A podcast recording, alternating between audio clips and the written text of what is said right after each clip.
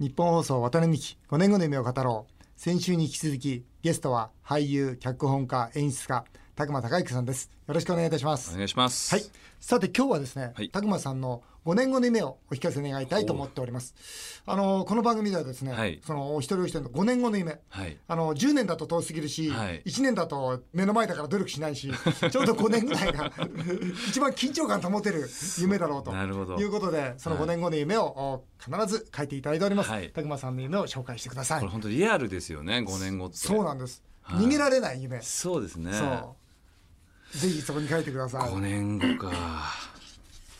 そうなんです。はい、いいですよいいですよ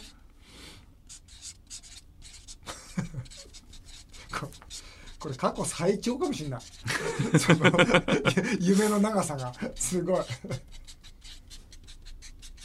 すいません長くなりました。大丈夫ですよ。はい、はい、それでは、宅間さんから5年後の夢を発表していただきたいと思います、はい、どうぞ。いつかブロードウェイのようなエンターテインメントの集まる街を作りたいのですが、あまりに時間がかかりそうなので、その足がかりのプロジェクトを発足させたい。というところですね。ブロードウェイのようなエンターテインメントの集まる街づくり。はい。街づくり。街ですね。なんかはい、劇場がいっぱいあって、はいはいはい、やっぱりその舞台であったり演劇であったり、はい、それミュージカルであったり、はい、映画だったり、はい、ライブだったり、はい、音楽だったり、はい、なんかそういうこうそこに行くとエンターテインメントが本当に生のエンターテインメントが味わえるっていう街ができたらいい、ね、はい、それって本当に思ってるんですけど、そういうクリエイティブに関わる産業って、うんうん、公害がないじゃないですか。本当に人が物を作ることでお金のやり取りがあるん でそこに従事する人たちが結構例えば増えたりとか、うん、やっぱり日本の人たちがもっとこうみんながそういうところにお金を張ってって、うん、エンターテインメントの産業がすごくこう、うん、発展するとなんか豊かな国になるんじゃないかなっていう気はしてて。いいですね。でただ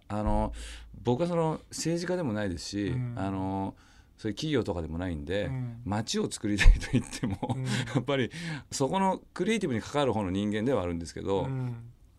そういう思いを持った人たちがやっぱりこうたくさん集まらないと、うん、多分街づくりってできないと思うんで、うん、なんかそういうことにこう共鳴する例えば政治家だったりとか自治体だったりとか、うん、あとはそうお金がある人だったりとか、うん、そういう人たちがこう集まった時のプロジェクトっていうのが発足するのが5年後っていうのはどうですかね。ああいいですね、はい、でここから多分20年30年かかると思うんです、うん、その街ができていくには、うん、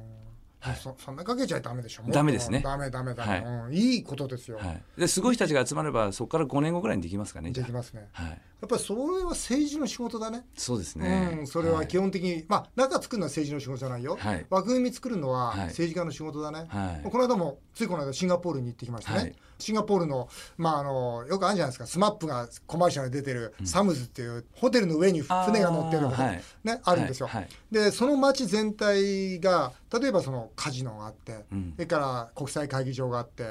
い、例えば演劇場があって、はい、それからすぐ近くにそのユニバーサルスタジオ、つまりそれが一つの街になってるわけですよ、ね、要するにその総合レジャーセンターになってるわけですよ。なるほど、ね、でそれを僕は政府高官とこう話をするわけですよ、政治家ですから、はいはい、これどうやって作ったんですかと言った時にやっぱりそのプログラムとか構想はやっぱ政府が組んでるわけですよ。でそこでこのホテル誰がやりますかね、この演劇誰がやりますか、はい、っていうことでコンペをさせていくわけですよ。なるほど。そうするとじゃあ世界的な例えばディズニーが来ますか、はい、ユニバーサルが来ますかと、はい、誰が持ってきますかということでコンペなんだ。そうコンペで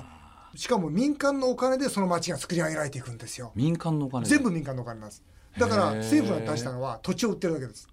企画と土地を売ってるだけ。なるほど。面白いでしょ。逆にその国が持ってる土地をうまく活用したってことなんですね。そうそう。だからもう何にもないような埋め立て地その土地使ってコンペやればいいんですよ、はいはい、なるほど。でコンペやってよしじゃあここは世界を代表するブロードウェイを超える、ね、それこそ演劇の街にしよう、はい、ね、それこそアーティストの街にしようって、はい、これできるわけですよ、はい、やっぱりこれはね政治とそれから本当に思いのある皆さんとの民間とのね、はい、これは官民のね、はい、もうコラボレーションしかないと思うんですね、はい、これから本当にね大きくその影響力を与えるためには、はい、もうぜひね、はい、これからこれをきっかけに宅間さんと夢を追っかけさせていただきたいなと本当に思いました、はい、さて、今回ですね宅間さんは宅間フェスティバルジャパンを立ち上げて、はい、なんと10月3日から晩餐を、池袋サンシャイン劇場で公演されます、はい。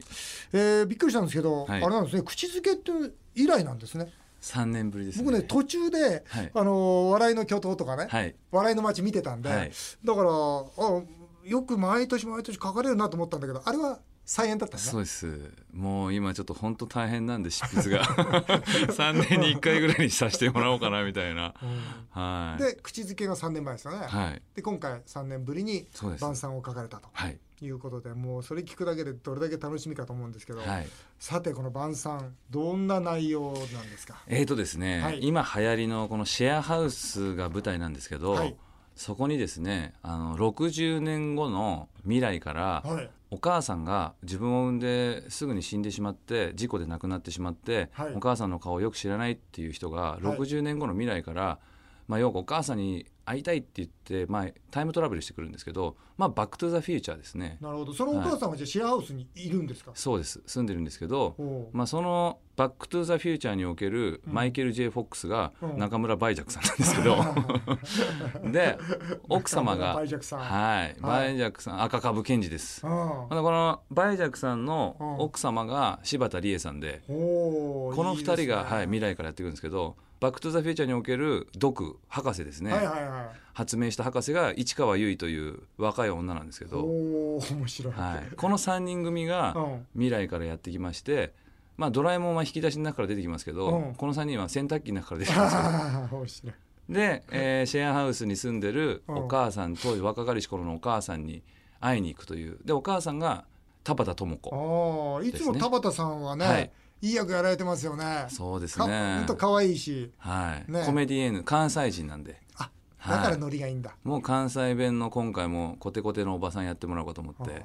でそこのシェアハウスで出会って恋人だった僕がいまして、タグマがいます。でその僕と田畑智子が結婚して2年後に生まれてくるのが梅雀さんっていう。これがすごい、はい、この中村梅雀さんが生まれちゃうんですね。そうなんです。何歳も年上の人が、はい、で親に会いにやってきて、でそのシェアハウスにいろんな人たちがいるんですけど、その人たちと未来の人たちが交流していくうちに、いろいろあってさてどうなっていくのかみたいな話なんですけれども、最初はお約束のようにちょっとコントみたいなところもたくさんありますし、とにかくうちの作品は基本的に非常に分かりやすい作品なんで、お芝居見たことないっていう人に割とうってつけなんじゃないかなと、はい、僕はねこの内容を少し見させていただいた時、僕10歳で母親亡くしてるんですよ、はい、あ、そうですか、はい、僕の全部の原点は実はそこにあるんですけど、はい、やっぱりそのね、若い時の母親に会ってみたいなと思いますもんね。あ、そうですよね、だから、はい、それはこれは楽しみだなと思ってたんですけど、はい、これまたあれですね、3ヶ月、はい、全国9都市、はい、1ヶ月東京1ヶ月サンシャイン劇場で10月やりまして、はい、その後に名古屋、広島、福岡、札幌、富山、新潟、仙台、大阪と9都市でやります。すごいですね、はい。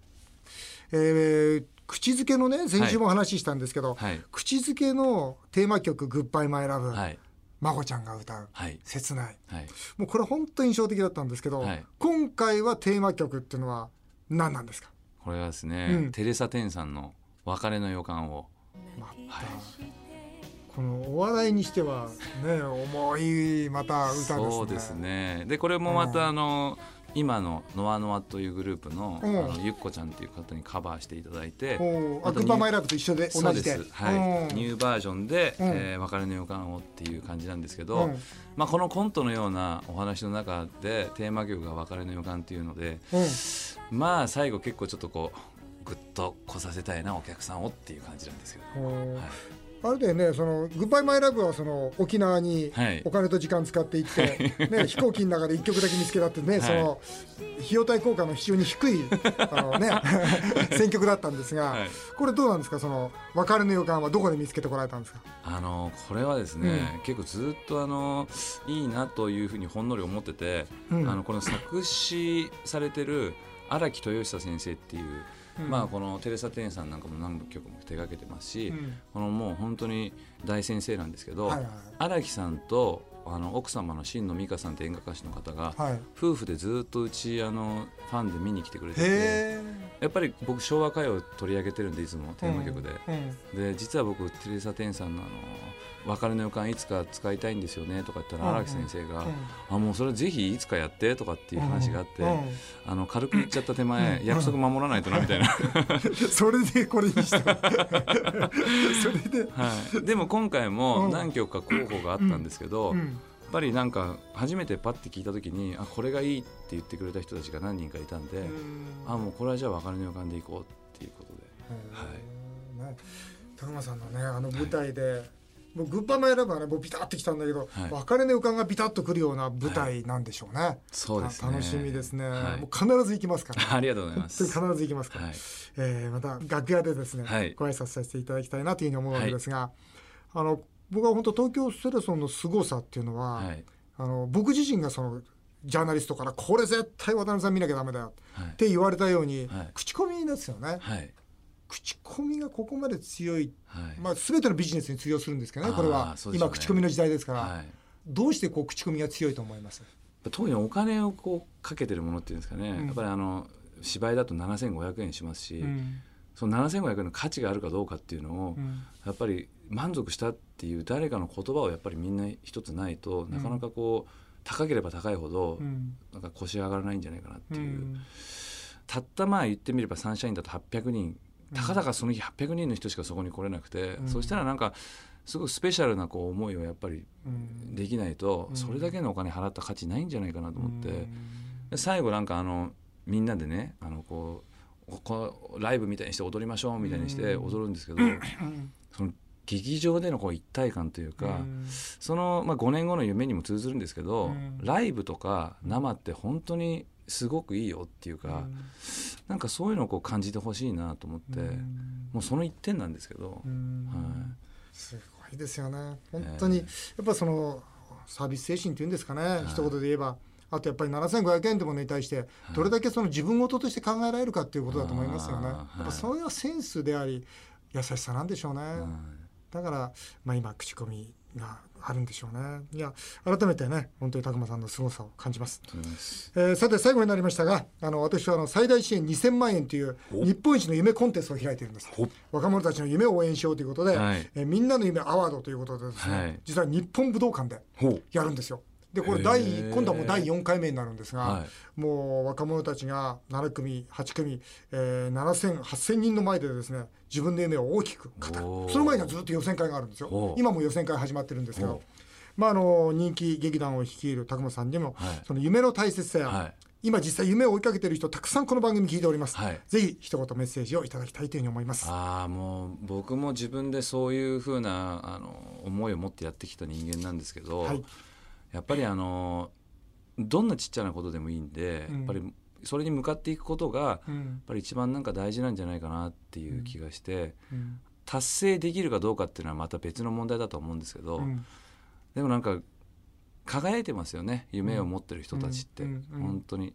大小いろいろあると思うんですけど、はい、多分一歩自分がこう夢を持つっていうことだけで人間が一回り大きくなるんじゃないかなと思うんで、いやぜひ頑張ってほしいと思いますね、夢を持ってる人たちは、はい、本当に。い